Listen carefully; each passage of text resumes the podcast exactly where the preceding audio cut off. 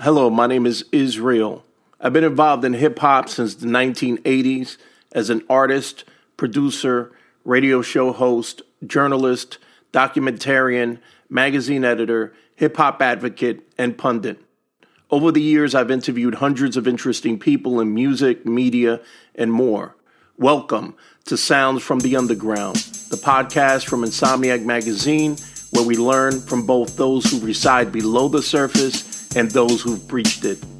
On this episode of Insomniac Magazine Sounds from the Underground podcast, we hear from producer, filmmaker, and record label president David C. Doc Snyder. We discuss his production on the new Public Enemy album and working with Def Jam during its release. C Doc also provides insight into directing a live PE performance on The Late Show with Stephen Colbert he also talks about distributing his new film, Heights Girl 2, and shares the latest and greatest on the Spit Slam record label group, which he runs alongside hip hop great Chuck D. So, with no further ado, let's get into this interview with C Doc.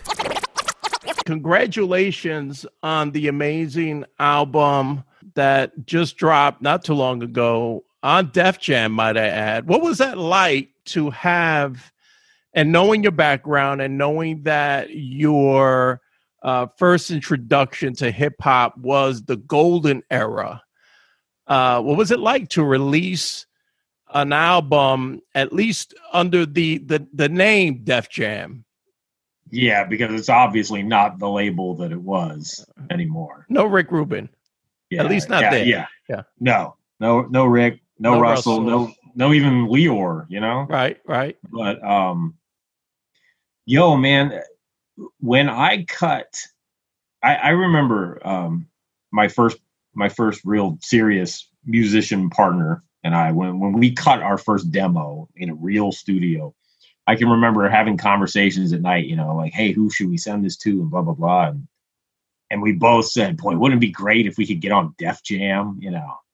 And and that demo went nowhere but um the fact that when I was working on the artwork and they sent me the logo and I put the logo into the artwork, it was like, wow, this is like, this is really happening. This is a thing. This is, this is crazy. So it was, uh, it was, it was a great learning experience because that was my first uh, dealings with the majors.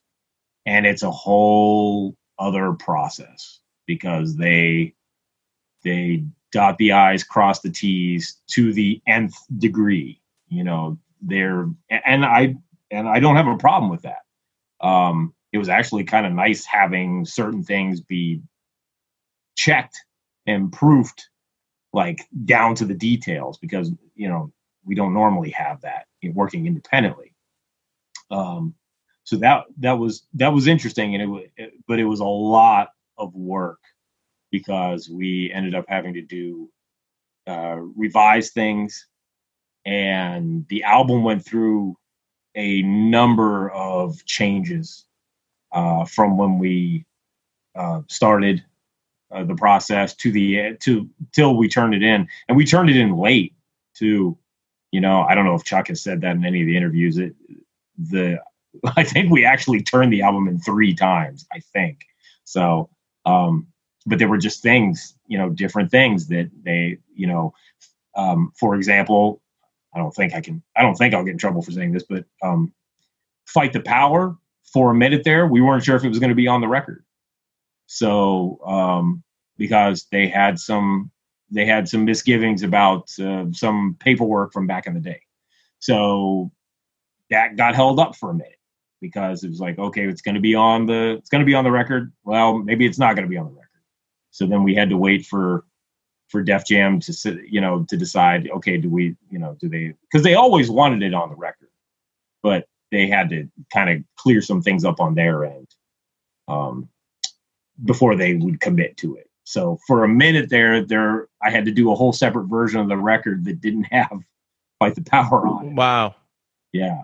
So, but it, I'm I'm thrilled with their support of the record and the fact that they're uh, doing the promotion they're doing and and it's it's getting you know it's getting ears and it's it's getting seen and and uh, it's it's been a like I said a, a great learning experience you know from here on out. Indeed, that in itself. I mean, I was telling Chuck that it was surreal to to hear that song. Obviously, a different version of the song, but that song you know, that was so impactful back in the late 80s to hear it again on a brand new record and it be as relevant as it was 30 plus years ago. Yeah, which is kind of disheartening in a way. You know, I, I mean, I I love the new version and I love what the M, the other MCs brought to it because um, every you know you, you got one of the most iconic i would say one of the most iconic songs. I don't even want to say rap songs i want to say one of the most iconic songs in the history of recorded music redone with all these amazing guest features.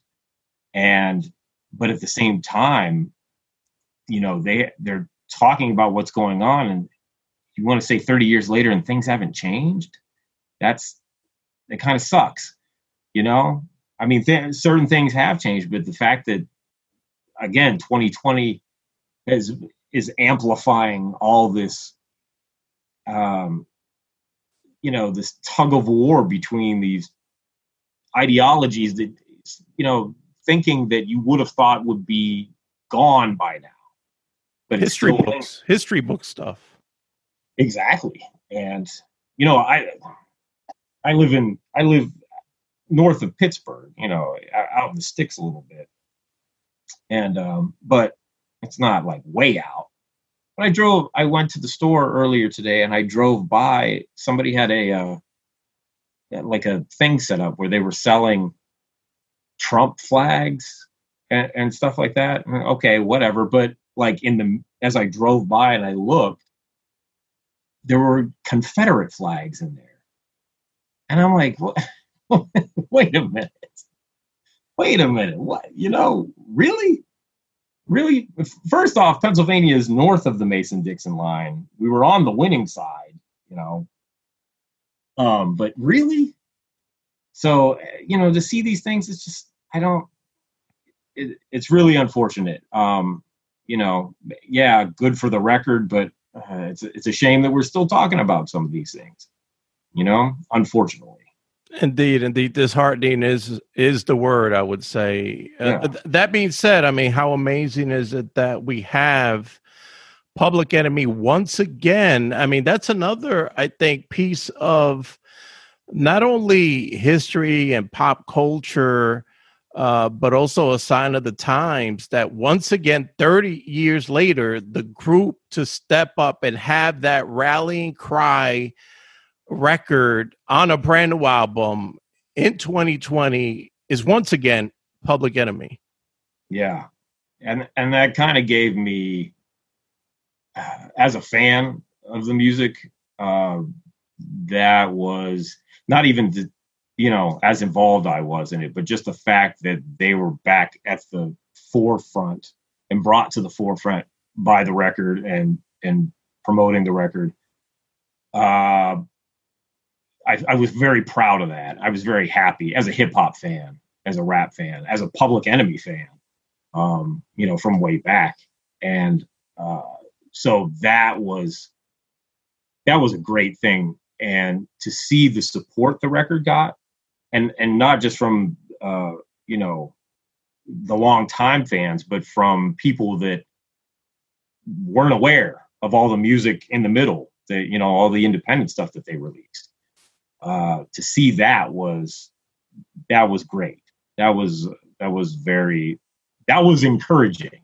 So you know that was I was um, really happy with that. I think I think you know Chuck is too. Um, I know he's been doing a lot of of press and uh, a lot of interviews, and and so he's getting the word out. And man, he's putting in the hours too. This is my first interview about the record, so well, I'm, I'm honored that it's here. Yeah, yeah, yeah. No, I'm I'm I thank you for having me, man. Anytime. I appreciate it. So, what was it like seeing your artwork on the side of the Nasdaq building? Was that correct? I didn't see. I didn't. I got to give a shout out to Darren Holtum because he was the one that actually did the the painting. The, right, right. So Darren did the painting, um, and then I I just put the the, the titles and layout right. on. Art, you're you were the art director, right? Yeah, exactly. Right, right. Um, wasn't that cra- that was crazy, man? That was when we saw it. They sent it over. I was like, I was like, is that real? And then like, and then somebody had it like an alternate camera angle where it was a video and you could actually see it cycling through the different things. I was like, that was amazing. Wow. I, I immediately sent it to Darren. I said, you see this? You know, because it was cool prior to the album dropping when they did the, um, when they put the logo up on like, yeah, uh, on Parliament and near the Eiffel Tower and stuff. in New York and things like that. That was cool. I was like, wow, that's that's pretty sweet. And um, a couple people had sent me pictures. Um, there was some guerrilla marketing. Um, they were spray painting the logo on the sidewalks in like New York and things like that. So I was like, oh, that's that's kind of dope. But the Nasdaq thing was like, wow, this is this is pretty uh, this is pretty impressive here. So that was that was cool. That was exciting.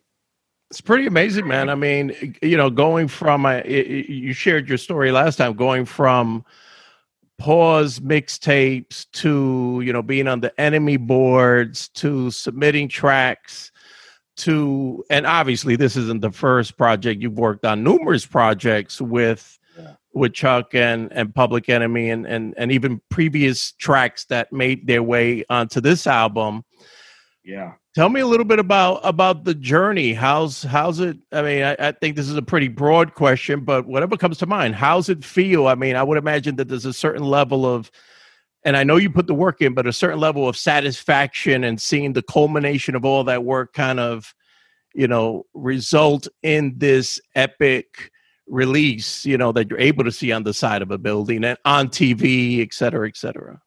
Um, you know what? That's a great question for like three months down the line because I'm actually still working on right, stuff. Right, right. It's, it's kind of a crazy thing that the record is out and I'm still working on the record.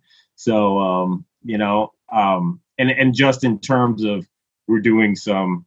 Chuck wanted to do some uh, some alternate mixes. You know, like he wanted to do some dub mixes, some old school dub mixes and things like that. Um, we're prepping I'm in the middle of editing a new video um, for the album, um, and then we have another one coming as well. So we got two new videos coming, um, and uh, and we just got the uh, vinyl, the first batch of vinyl shipped out uh, just this week, just earlier this week. I think went out to went out to the Universal Distribution Center on Wednesday. So um, Chuck went down to uh, the pressing plant. He doesn't live far from the pressing plant, so he went down and and picked up a box. And so I had a Zoom call with him uh, that night, and he you know showed me the vinyl, opened it up and stuff. That was that was that was cool to, to see that to see it actually in his hand. So I'm I'm um, I can't wait to get a hold of one and, and take a close look at it. But yeah, uh, um, it's it's it's crazy because um, the last handful of projects um, got a response and uh, they you know and and you know i don't know how i want to say it um, they got a decent response. You know they were all independent records um, with varying degrees of you know oh i love this or ah, it's okay. You know you always get the people that are like ah their old stuff is better. And it's like well we're not trying to do the old stuff you know. We're trying to do what we're doing now.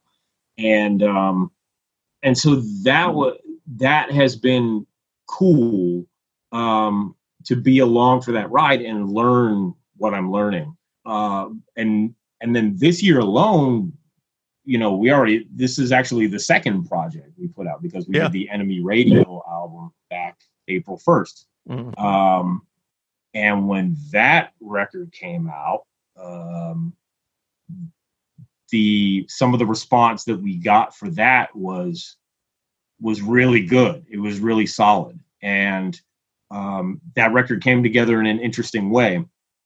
Um, and I got to do the whole thing. So uh, I was I was really proud of that, and I got some. I, I got a couple of um, reviews, man, reviews uh, from people that I respect, uh, that I really respect their musical taste, and uh, one one guy in particular was so ecstatic about that record, and it meant a lot to me what he said. You know, he said he, he basically said if if I could get if I could get one more Ice Cube album that was as good as this this record is, he goes, I can die a happy man. So, wow, bro, that's like high praise coming from you because he was he's a serious he's a serious music head and he has very discriminating taste. So for him to like give me that kind of praise, I was like, okay, I I, I earned my paycheck today.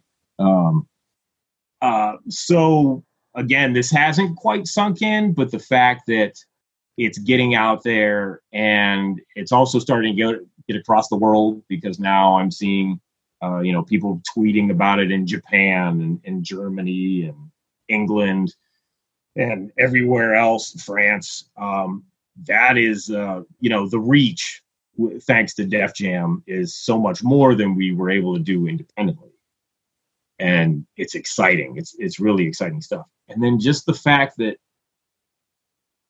um, people are, you know, some some uh, you know album of the year for me, and you know one of my top albums of the year, and people are saying this about this record, and I'm just, you know, I'm kind of speechless about the whole thing. Um, I'm I'm so happy that people are digging it like they do um, because it was it was so hard to do. It was such it was such a such a process. It was a difficult process to get that album done. Um, and I, I'm not. I don't want to. I don't want to like downplay any of it. You know, I'm I'm so fortunate to have been involved in it, but it was the hardest I've ever worked on a record. I mean, hands down. Um, so I, th- and I said to Chuck, I think like a week before it came out, I said, "Oh man, if if this record comes out and people don't like it, I'm gonna be so pissed, so mad because I just, you know, it's just like you put so much, you put so much work into something, and uh, oh, I and I I told him because uh, towards the end, especially when I was working on the artwork, I was listening to a lot of Muse Sick-n-Hour Mess Age. And um, for whatever reason, it just kind of got back in my personal playlist, and I was just listening to it a lot. And uh, and I said to him, I now I understand um, your song "I Stand Accused," which is the one that he wrote about critics that you know you know you put all this time into a record, and then a critic takes an hour, listens to it, and then writes a damning review of. Mm-hmm. You know, it doesn't sum it up, doesn't doesn't even really think about it and it's just like, yeah, I didn't like it, and puts it out there, and that affects your record. And I said, now I understand that record. I mean, I kind of got it before, but now I understand your record.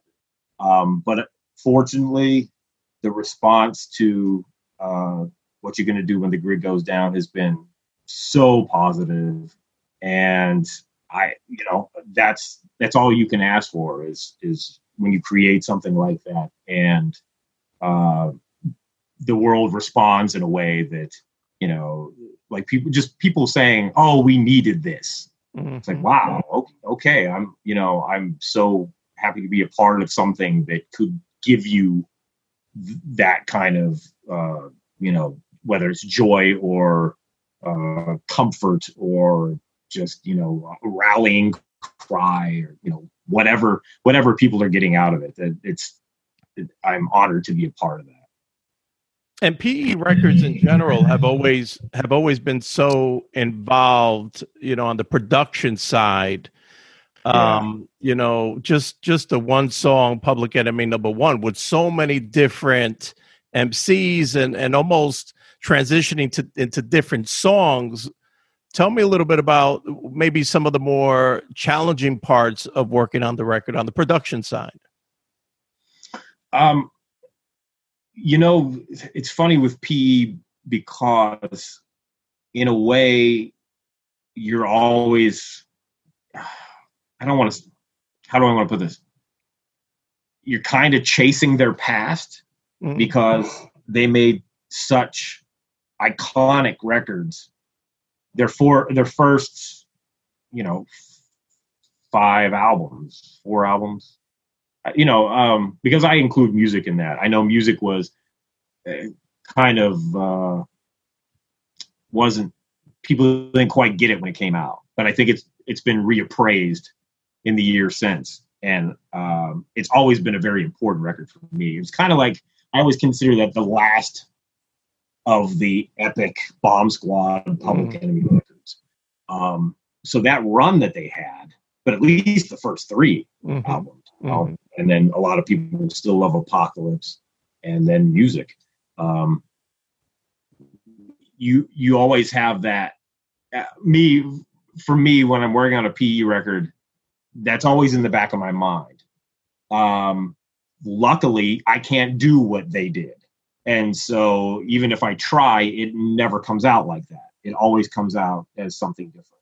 Um, I don't know if I ever told you this, but when uh, the first record that I produced for them from scratch, which was Superman's Black in the Building back in 2005, somebody uh, on the enemy board had said, "Boy, I wish I'd like to hear Chuck rhyming on something that sounds like Shut 'Em Down again."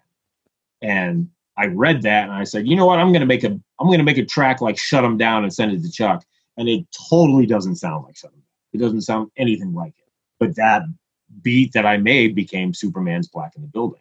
Mm-hmm. So I know when I start on a track um, that for if it's going to be Public Enemy, it has to be it. There's a certain way that it has to be for it to even be considered as a Public Enemy song.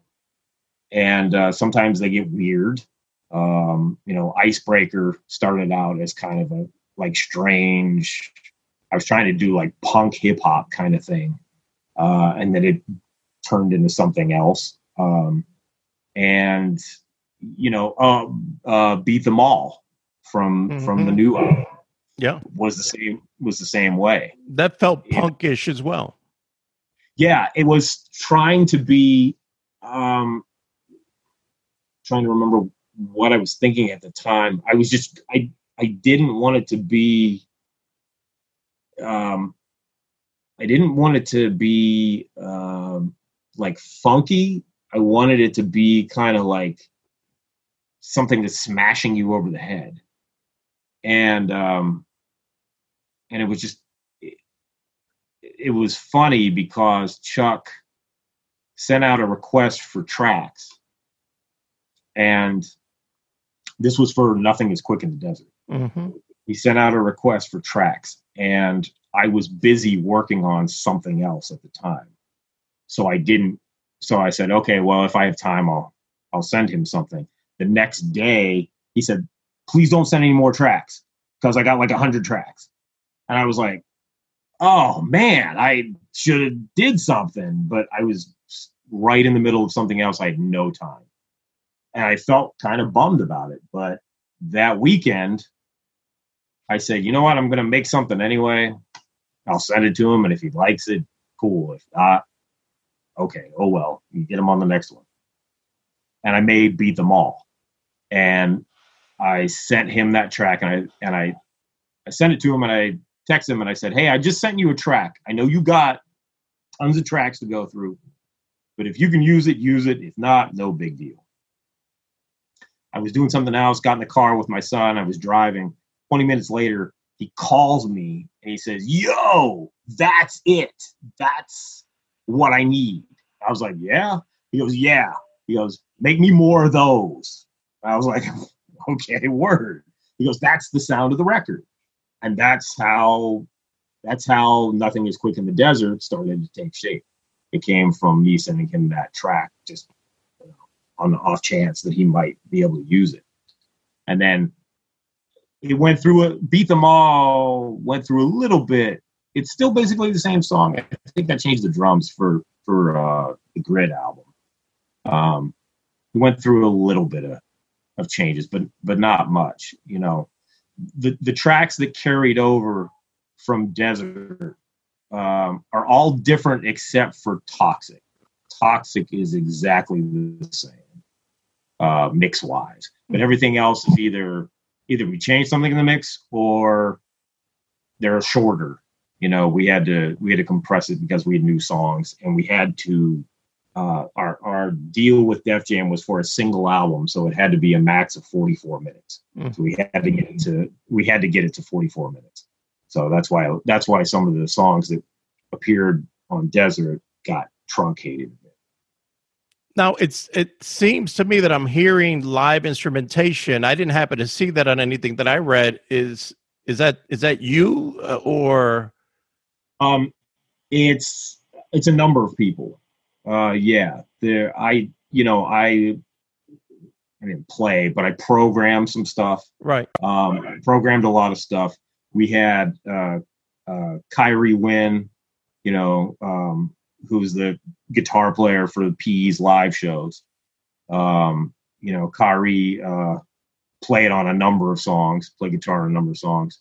Uh, we had uh, Johnny Juice and um, um, his partner. Oh man, I'm sorry, I'm his name is escaping me at the moment. I have to look it up.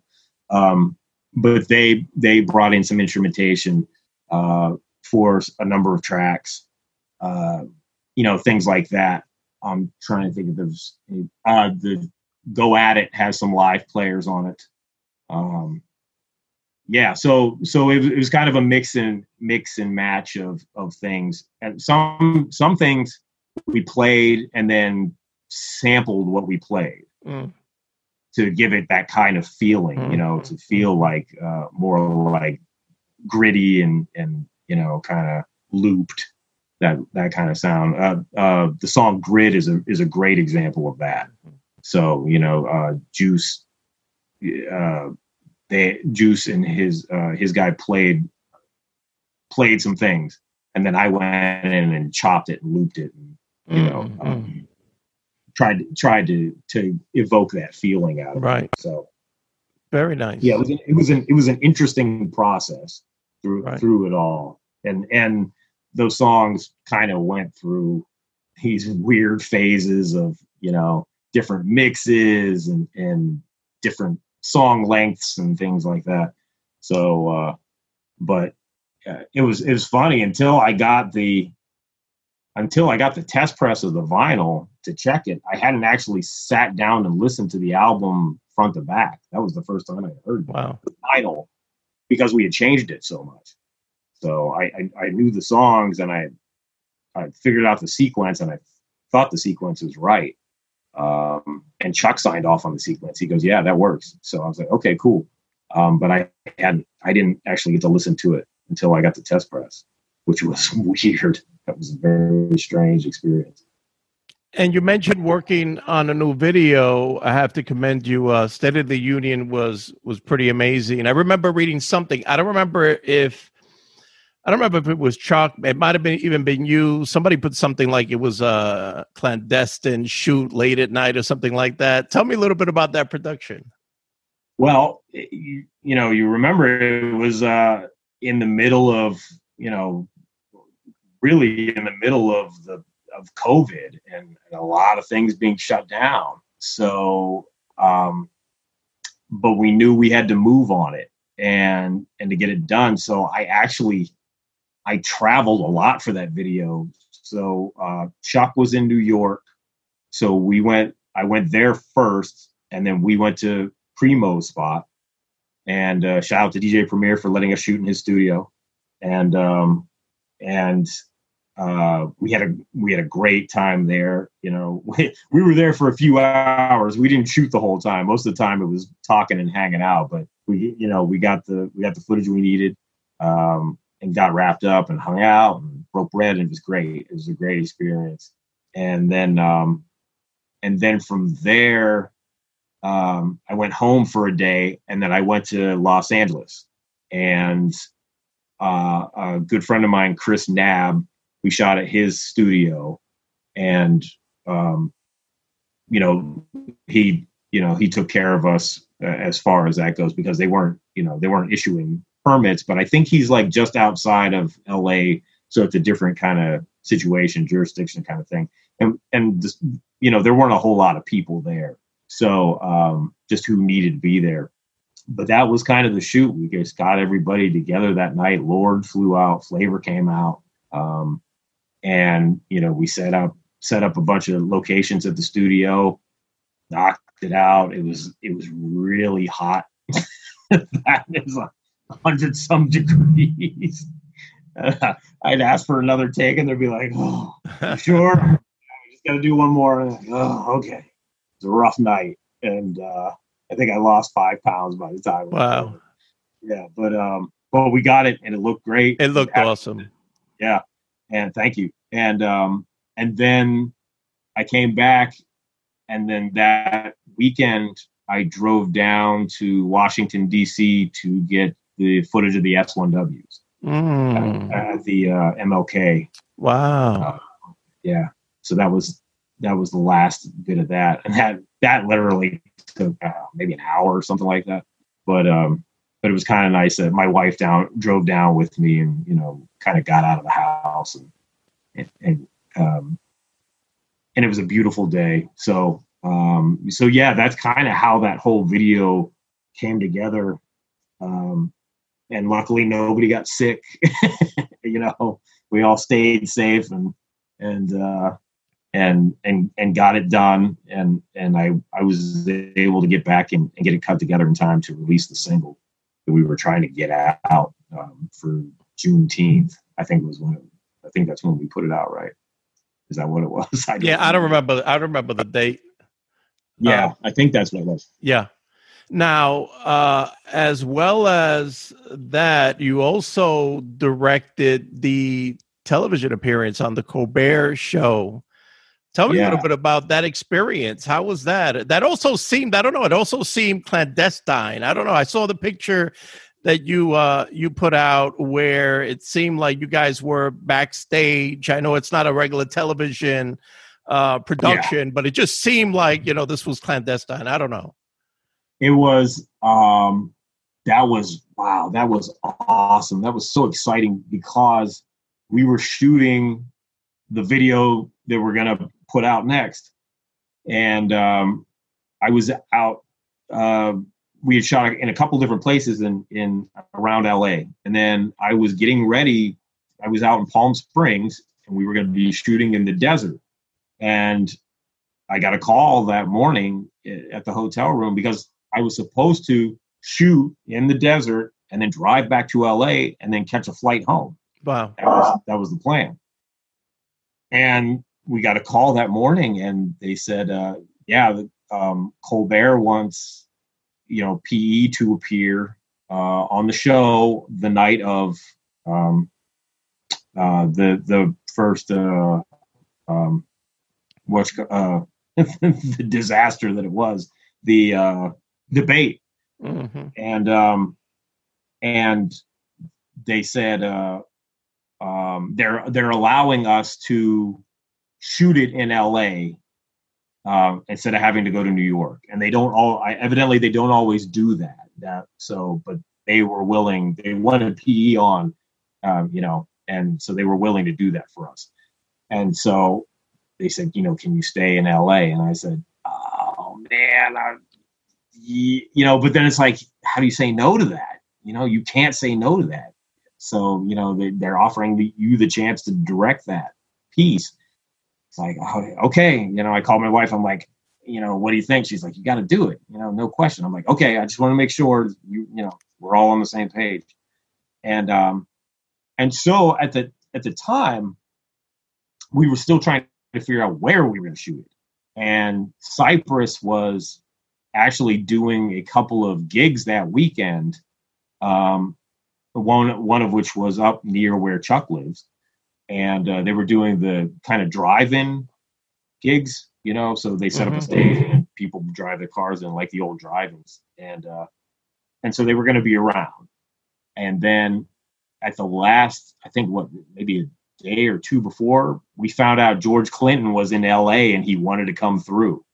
It was like, jeez, okay, you know, it's like all these pieces just fell into place, and it was, it's like, you know, it was crazy, you know, and you know who stopped by just to say what up. Um, and when I got there to the studio to get ready, MC Serch was there. Wow. Yeah, so I got to talk to Serch for a minute, you know, being a longtime 3rd Bass fan, and yeah. he he knew my Instagram because he had seen my kids with his records and stuff. Mm-hmm. He goes, "I love your kids," you know. And I was like, "That was that was great."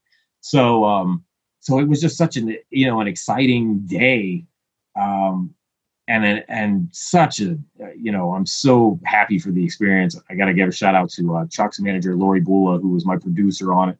Uh, you know, who made it happen, and um, yeah, that was that was a thrill, and that was my so that was another first, you know, my first uh, directing gig for a major television network, and and for it to be on the Colbert Show, that was, you know, again another honor. So, you know, I was so so thrilled we were able to do that. Yeah, that's that was really uh, impressive to see all that star power on one stage. Yeah, man. Uh, and then televised, you know, on a on a huge uh, nightly show. I don't know. It was just it was something yeah. it was something that I think uh, made up for everything else that was going on. Yeah, you know that was that was yes, I would totally agree with that. It was it was so exciting, and I mean you know to do it to do it, and then now I get to watch it back. You know, luckily it goes to YouTube, and so you, you go on there and just you know Stephen Colbert introducing it. I love his introduction of it of the piece. I just I just watched that part over and over again. And but you know, to have Uncle George there and you know, and I got to I got to talk to him a little bit and his wife and talk to B-Real a little bit and um, you know, oh man, it was it was uh you know, ah, it was just it was amazing. It was it was really an amazing experience. And to the fact that you know, and I produced that song too. Mm-hmm. So you know, it kind of sunk in later after the fact. I was like, wow, I got to direct that, and they were doing the song that I worked on, and it's like, it's very surreal, man, very surreal. So, so you you have been immensely, uh, for lack of a better description, just so busy in in so many different creative projects. I read about your Heights Girl 2 and yeah. I see that it's also available on streaming platforms. Tell me a little bit about, and I know that you also have a background in as a filmmaker. Tell me a little bit about that world. You know, uh, shooting a video, directing a video, and then the process of making it available in this streaming era that we're in. Well, you know what's funny is that um, Heights Girl Two, uh, that picture in particular, uh, we had a big movie premiere set up for it. And literally the week of the premiere is when they shut everything down. They, we were going to have it up in Cleveland. I went up there the weekend before and took the the the, uh, the digital cinema project, the the DCP. You know, that's how they show movies now. Um, the hard drive. I took it up to the theater, and they they ingested it and did a test quick test screen, put it up on the screen, and there it was, and it looked great. And I was like, ah, this is going to be so you know so exciting. And that you know that was Saturday, the Saturday before we were supposed to premiere it, and Monday they shut everything down. And so we were just, it was kind of like, oh man. But we also realized, okay, this is a thing, and people are going to be home now. So we should really push to get it out on digital because people are going to need something to take their minds off of all this chaos. And so we kind of kind of rushed it through the system as best we could to, to get it uh, up on on streaming platforms for people to see. And uh, again, you know, the response has been phenomenal. It, it, it's a sequel to a um, a project that started out as a web series back in 20, uh, 15, I think is 2014, 15. Um, And and what happened with that was we did it as a web series, but the episodes were very short. And my business partner, who's also my cousin, John Del Cerrone, Johnny Filmworks, um, wanted to do a screening, a theatrical screening for the finale, the first season finale of the show. And we knew that the, the finale was the longest episode, but it was it was like 20 minutes. And we knew, well, you can't just bring people into a theater for 20 minutes and then, you know, that's it. So we were trying to figure out how to do it. And I said, well, let me try putting all the episodes together. Mm. And when I did that, it ran about two hours. And so we said, well, okay, well, there you go. It's like a movie. So we showed it and we had the screening, and the screening went over like gangbusters. It, it played really well. And we, and then we both kind of realized we're like, plays pretty well as a movie. Mm. So when we went to Amazon Prime with it, eventually, we put it up as a movie. And then maybe maybe four months after we released it on Prime, it went crazy. Like it just all these people started watching it. And it became kind of recognized more as a film, as a feature film than as a web series. Like people knew it as a web series originally, but then it be, it got its own life as a as a feature film. So when we just so we had plans for a season two, but it got held up for a while as we were working on some different things. And by the time we came back to it, we said, you know what, we're going to do a film. We're going to do a mm. feature film season two because now everybody knows it as a film. Mm. So, um, so the filmmaking thing and even video making, doing music videos, um, it's strange. I have this weird kind of separation in my brain between music and film, and my my my creative brain actually works in in two different ways for both of those things. So it's that's a good thing for me because like Chuck, Chuck actually asked me when we were getting ready to to do the video. He said, "Well, you produce a song. You know, is it weird producing the song and doing the video?" And I said, "Well, luckily, I I can look at the video from a filmmaking perspective and and take the the song production out of that, the songwriting, song production out of it. Um, so yeah, it, it, it's kind of interesting to be able to do both of those creative creative works, and um, and have you know uh, have the have the response be what it is to it. You know, Heights Girl two, it just went up on Tubi, so you can go watch it for free. Mm-hmm. It's on Amazon Prime, so if you have Amazon Prime, you can watch it there too and um, uh, Chuck actually has a has a small role in the first Heights Girl. So if you go and watch that one, he plays a, a uh, therapist in that one. Um, and then the you know uh, and then the second one we we had to up the ante a little bit, you know, and and bring in some more action and, and some more heavy drama and and uh, and people are digging it, man. They they they love it. it. It's it's great seeing the response to that. And they're like, when's part three coming? And we're like, no idea. So um, yeah, it's it's an interesting process. So is the monetization obviously, or or maybe not? Uh, I was going to say obviously DVD isn't really a thing, or at least not what it used to be. Is it really about licensing it to multiple platforms, and then maybe I don't know if you have international uh, platforms as well, or is there another piece of the equation as far as the business side is concerned?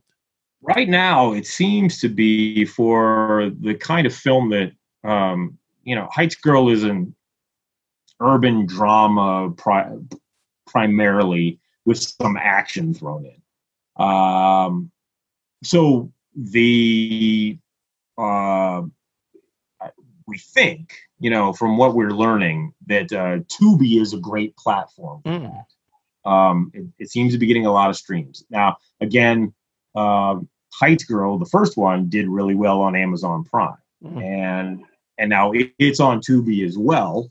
Um, so you're and it it seemed like it was doing okay there, and now you kind of have the effect of now they're both there, so people are going back to watch the first one and they watch the second one again.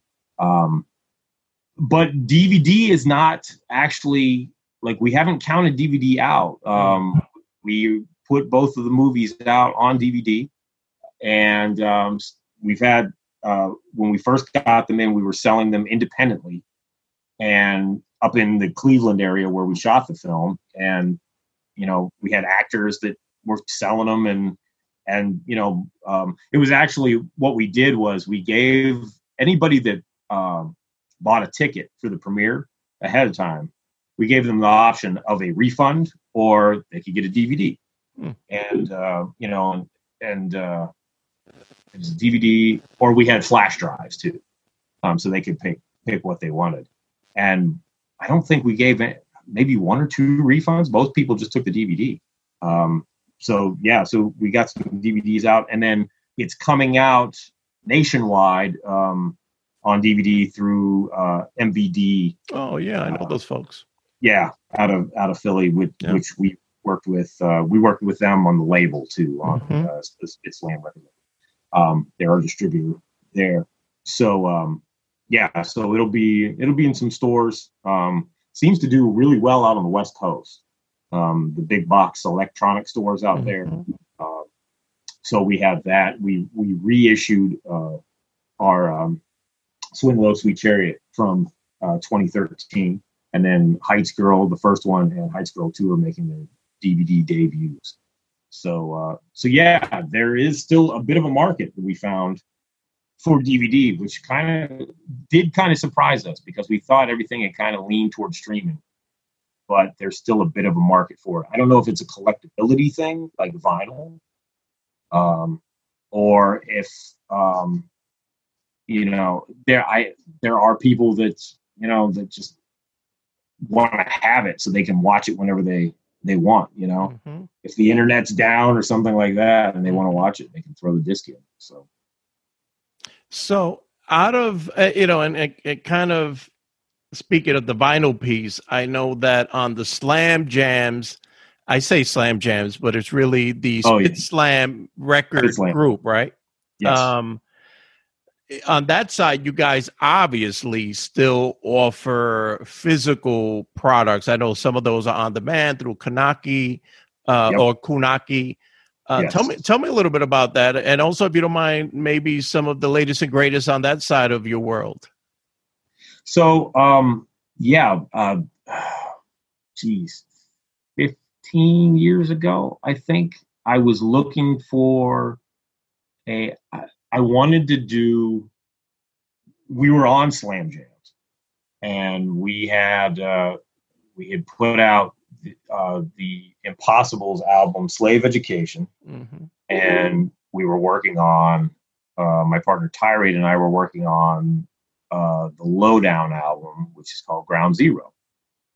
And I wanted to find a solution for doing CD singles without having to spend, you know, buy a thousand CDs that I knew I wasn't going to be able to move.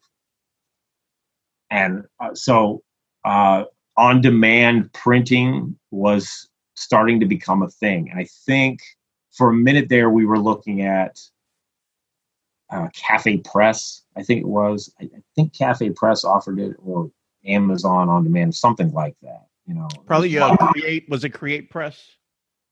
Yeah, or create space. Create space, right? Yeah. Create space. I think that's what it was. Yes. And in the process of doing a search for it, I found this place that originally was in Brooklyn called Kunaki. And they uh, build themselves as a completely automated system. You use their proprietary software to upload your artwork and your audio and and then they offered video too. You could do DVDs through them. Although the DVDs were a little rough at first, but I, I think they've gotten better. They do Blu-ray now, and I actually made a Heights Girl 2 Blu-ray just to try it out. It looks great. So, um, but anyway, so I made a lowdown EP and got the free sample, and I was like, wow, this is great. This is cool. Uh, this is this could be a thing. And so we ended up doing a couple of maxi singles for the Lowdown record through Kunaki. They didn't really sell a lot, but you know, it was it's nice to have. I still have them. They're you know they're great to have. And then you know over the over the next couple of years, they their printing got better, um, and their you know the presentation just looked better. So I did a couple of I did an Impossibles compilation album through them, and um, you know a couple other side projects. And I kept telling Chuck about them. I said, "Hey, this is a really cool service. I don't know if it'll come in handy or not." And he was always interested in it.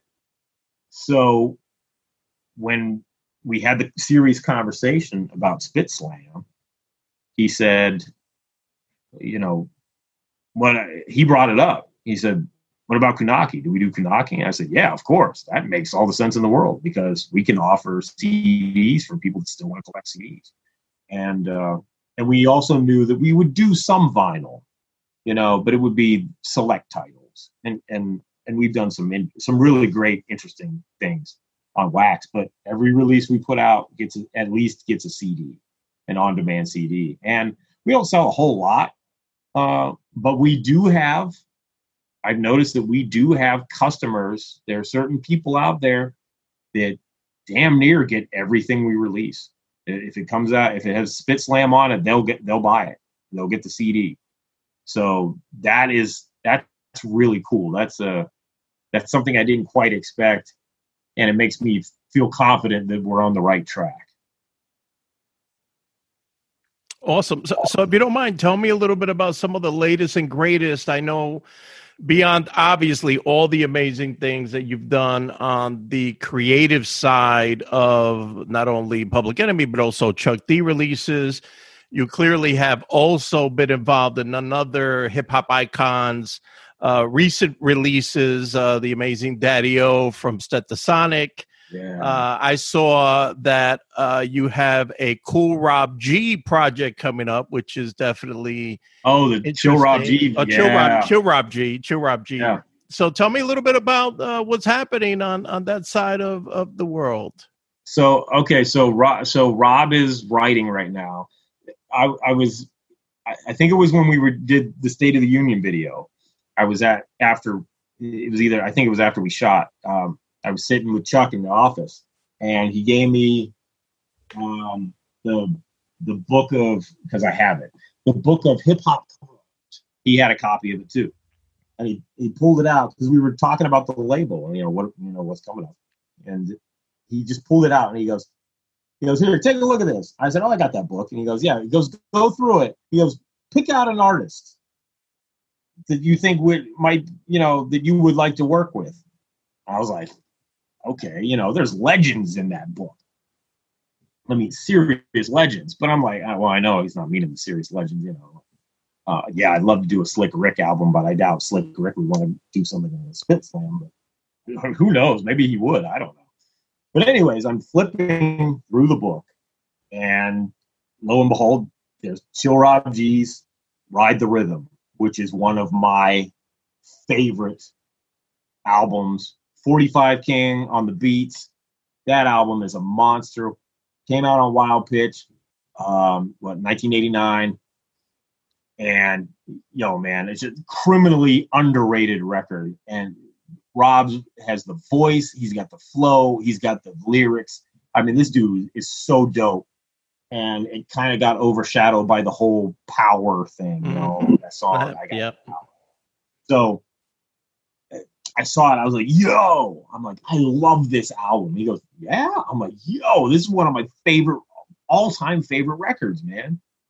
He goes, he goes, that's doable. I said, word? He goes, I'll reach out to Rob. He goes, yeah, I could do that. I'm like, really? You know, I'm like more blown away than he is. And I don't think he expected it. And I, and he said, yeah, I'll reach out to him. I got back and I'm home for maybe two days, and then I get a text, and it's Chuck and another number. He goes, uh, "Rob, this is C Doc, C Doc, Chill Rob G, linking you two guys together."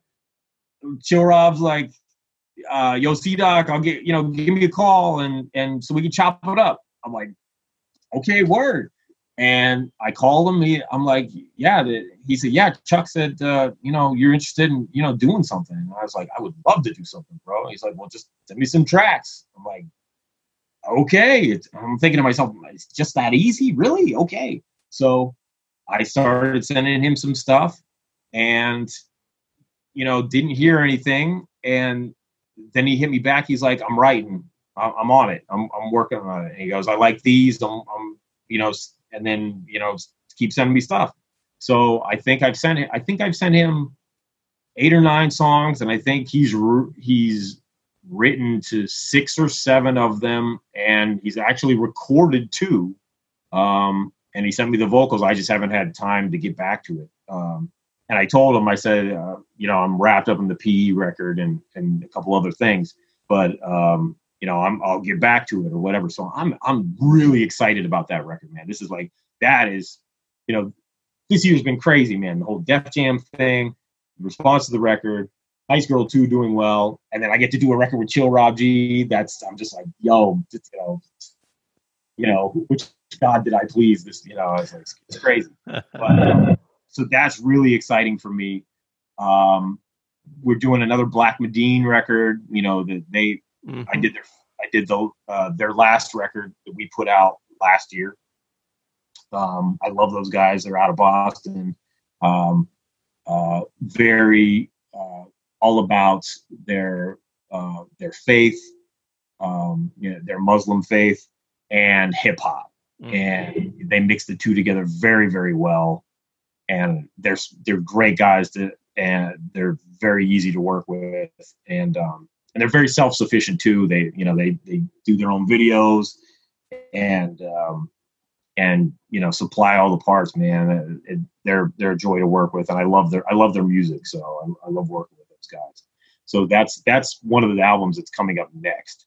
Um, of course daddy o you know the stetsasonic legend that that guy is just relentless man. You want to talk about a dude that lives and breathes hip hop and just executes constantly I mean, he has got he's got albums in the vault, man. Like you know that are that are damn near ready to go. Um, and he just keeps creating. He keeps writing. He keeps recording.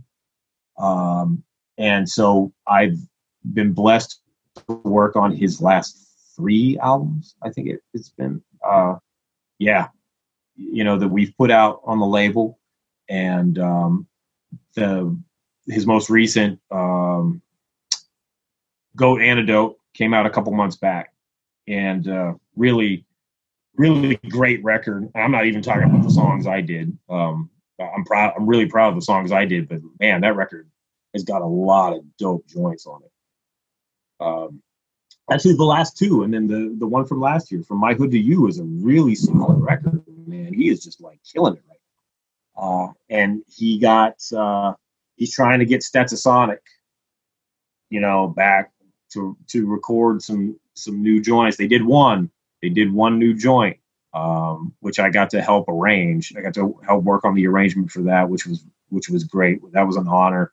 And I've sent them some tracks for some new stuff. So hopefully, hopefully they dig them and and we'll get some new Stetsasonic on the way because that would be that would just be beautiful for hip hop in general, man. Stetsasonic coming back, those guys have been gone for too long. So, um, so yeah, there's that. You know, Odad is always working on stuff, man, and, and uh, he's got some other projects too. Um, he did a he did a uh, the, the Crooklyn. Did you see the Crooklyn Dodgers four record he did with him and um, yeah, it was a single. It was him and uh, uh, Indigo Phoenix and um, oh Thirstin Howl. Thirstin right. Howl 3rd mm-hmm. We covered that on the site. I, I, got to remix that, so that was dope. That was a lot of fun. Um, doing a Crooklyn Dodgers record. That was, that was cool. We have some. We're going to put out a compilation record, a Daddy O compilation record on on vinyl next year. That's on the plans. Um, we're also planning on putting out the Enemy Radio album on mm-hmm. wax. Since we never got around, we didn't get around to it this year, but I think we're going to do that. Um, might pitch that for record store day. We'll see. Uh, Almighty Jahwell from Son of Bazerk. We did the Pop Smash record. That was a lot of fun. That was a blast, man. Um, any Son of Bazerk fans out there, check mm-hmm. that record out. That's that's a that record's great. It's a lot of fun. Um, uh, we have Ratina MC, uh, who is just a really dope. Uh, she is just great. She's a great MC in the vein of Latifah and Lyte and Heather B and stuff. But she's she's dope because she she can ride anything. She can do the modern stuff.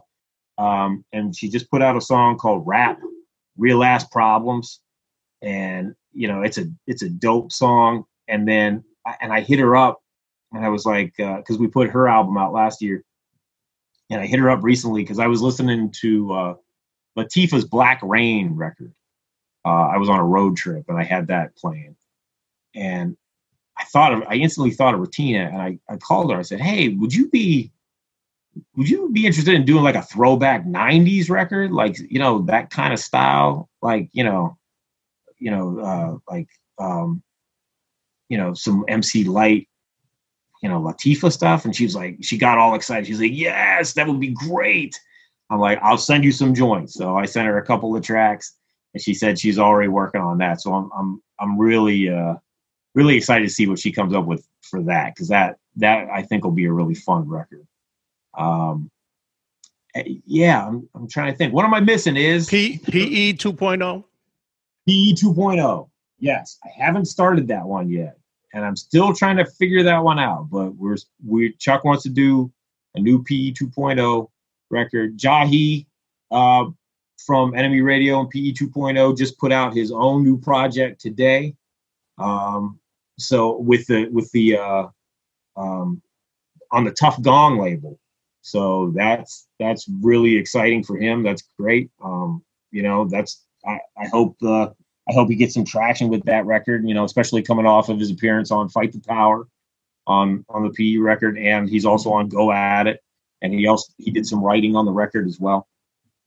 So yeah, so big ups to Jahi, and uh, and uh, yeah, we're trying to figure out what the next PE 2.0 record is going to be. We actually have a couple of songs left over from Enemy Radio that we didn't that didn't go on that album.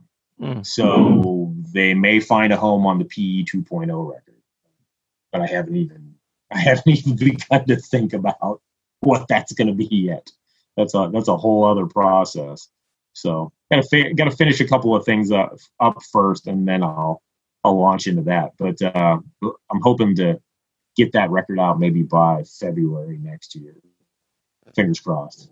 So that, I mean that is that is an uh, immense amount of work being involved in so many different projects. Seeing them from, I'm assuming from what you described, the inception to fruition. Yes. What is and and and then we're talking about also making them available as physical product obviously distribution. Uh, what am i missing? Is there is there is there a licensing component? I know at some point you've got music licensed to to film and tv is there anything else uh, that that that's happening on behalf of the label that that you're involved in that maybe i just haven't thought to to ask about well, I mean, we did we do try to get licensing. Um, you know, the when we did Chuck's Celebration of Ignorance yep. album, um, there one of the songs on it, "Speak on It," was licensed for um, uh, Le, the LeBron James Showtime, um, the "Shut Up and Dribble." Um, it was in the end credits of one of those, one of the episodes. So we're always looking to that. Um, you know what? it's funny because the kind of music that I normally make is sample based, and you know how mm-hmm, mm-hmm. legalities, how that how that gets um, with you know trying to clear things. Um, that was a, one of the great things about working with Def Jam is I learned so much about how they do it.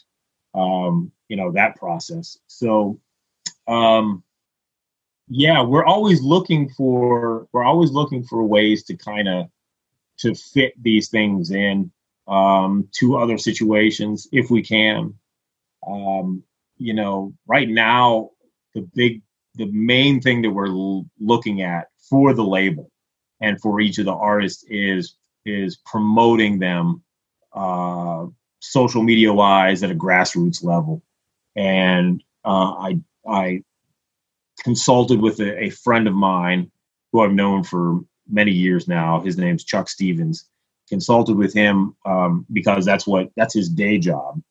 Uh, he works for uh, an insurance, uh, a, a, prominent insurance company, and he does uh, a lot of social media stuff for, for them. So he knows what he's doing.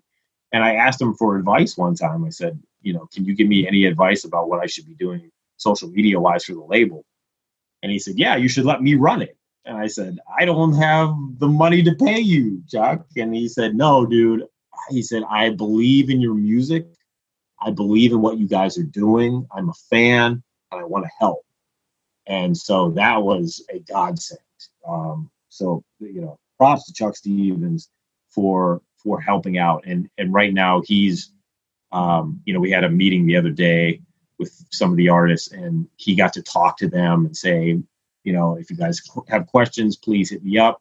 I want to help you guys uh, expand your brand, and I want to help the label grow and and and move as it as as a as a great MC once said, move as a team, never move alone. So um, you know, so we're getting pieces in place to continue to grow the label, and I'm also hoping because I'm seeing it a little bit with the Public Enemy record coming out, people are going back and checking out Enemy Radio. They're going back and checking out Celebration Ignorance. They're going out back and checking out the other PE titles, and um, that's another thing we are hoping to get cleared up here in the near future. Uh, fingers crossed. Um, it's just a the light the the um, there's a lot of legalities that have to be cleaned up because over the years things so many things have changed with the way that we distributed records that we want to get the public enemy catalog back in one place so that we can start to reissue some of that stuff. And then also albums that came out that never had vinyl releases will finally get you know vinyl releases.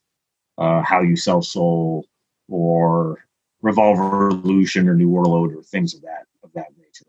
Um, so it's a lot of uh, a lot of cleanup, you know, um, from the previous situations. But it's all been good, man. We're making headway, and little by little, you know, it's a process. It's it's it's not an overnight thing, but I'm already starting to see some really positive results that I'm I'm happy with. So we just got to keep plugging plugging away at it. Not to mention your group, The Impossibles, you have a new project that I saw that was, I don't know if it's already started or if it's coming in the future. Um, so this, oh yeah, I, I put out another compilation record this past year, just kind of dropped it out there and said, hey, this is here in case, you know, um, it was a collection of songs. Um, I want to do something because next year is our 20th anniversary. And um, the impossibles is an interesting thing because you know i i did we did we talk about marcus in the last show? Yes yes. Yeah so marcus uh jay my partner in the group you know passed away. And i think he had just passed away yes. you know, when we talked. So um so it's been tough for me to go back there uh, but I know that wherever he is now, he's ready to kick my ass because I haven't done anything. And he's not going, he would not be thrilled for me to just kind of stop the group. So I have to figure it out. But I want to do something for the 20th anniversary. And both Chuck D and Daddy O, who are both honorary members of the group, want to do something and so I just have to kind of figure that out. Uh, but I gotta, I have to figure it out soon um, because 2021 will be here in no time flat. And um, and and I think it's, I think it's time. It's just about time to do something. I do have some stuff um, that we were kind of works in progress. So I have some scratch vocals of that Marcus did that I can kind of turn into new songs. So that is that's cool. Um, you know, and and he can make make a, you know some additional appearances. It's great that um, Rest in Beats mm-hmm. is on the Public Enemy album because he's on there. You know, not only did he co-write the song, he's on that record, mm-hmm. and it's very fitting that he's on that record. Um, and so I'm I'm glad that I'm glad that we finally got that out. You know, uh, in a way because he was he was with me through the whole situation with Desert as that kind of fell apart um, and got wrapped up in in legalities. Um, so so that it's the fact that it's finally out there. You know, I'm I'm so thrilled with that. I know Chuck is too because we've spoken about it on a number of occasions. So yeah, the the Impossibles. I I haven't figured it out, but that is something that is right here, kind of in the back of my mind, and I got to do something you know, because 20 years, man. Um, that's crazy. I, you know, I can't even believe that it's been that long. And, uh, you know, I wish we would have done more, you know, looking back, because um, there were a number of years there that we didn't really do much. We cut some singles here and there, but I don't I don't know. I, my headspace wasn't right or whatever. But uh, I got handed to Marcus. Marcus always carried the torch, man. He was always ready to go. And when it finally, when I finally committed to it, said, "Hey, you want to do something?" It's like, "Yes, let's go." You know, I'm waiting. What are we doing? So, um, so um, at at the very least, I know Chuck and I maybe a year or two ago had discussed doing a, a compilation of some sort so at least there will be that. Um, and there's a song. There's also a song that may go on the Daddy O compilation. I, I think we were going to do that. Uh, that it has uh, it's Daddy O, Marcus, and I mm. that uh, that we haven't released yet, which is uh, which was one of the last songs Marcus recorded. So it'll it'll be good to to get that record out too. Finally, and Daddy O keeps asking, "Hey, are we to drop this?" I'm like, "Yes, I guess we should do that." And one thing gets in the way and of another, and things get held up. But uh, yeah, it, it's it's cool, man. It's cool. There's just so much stuff.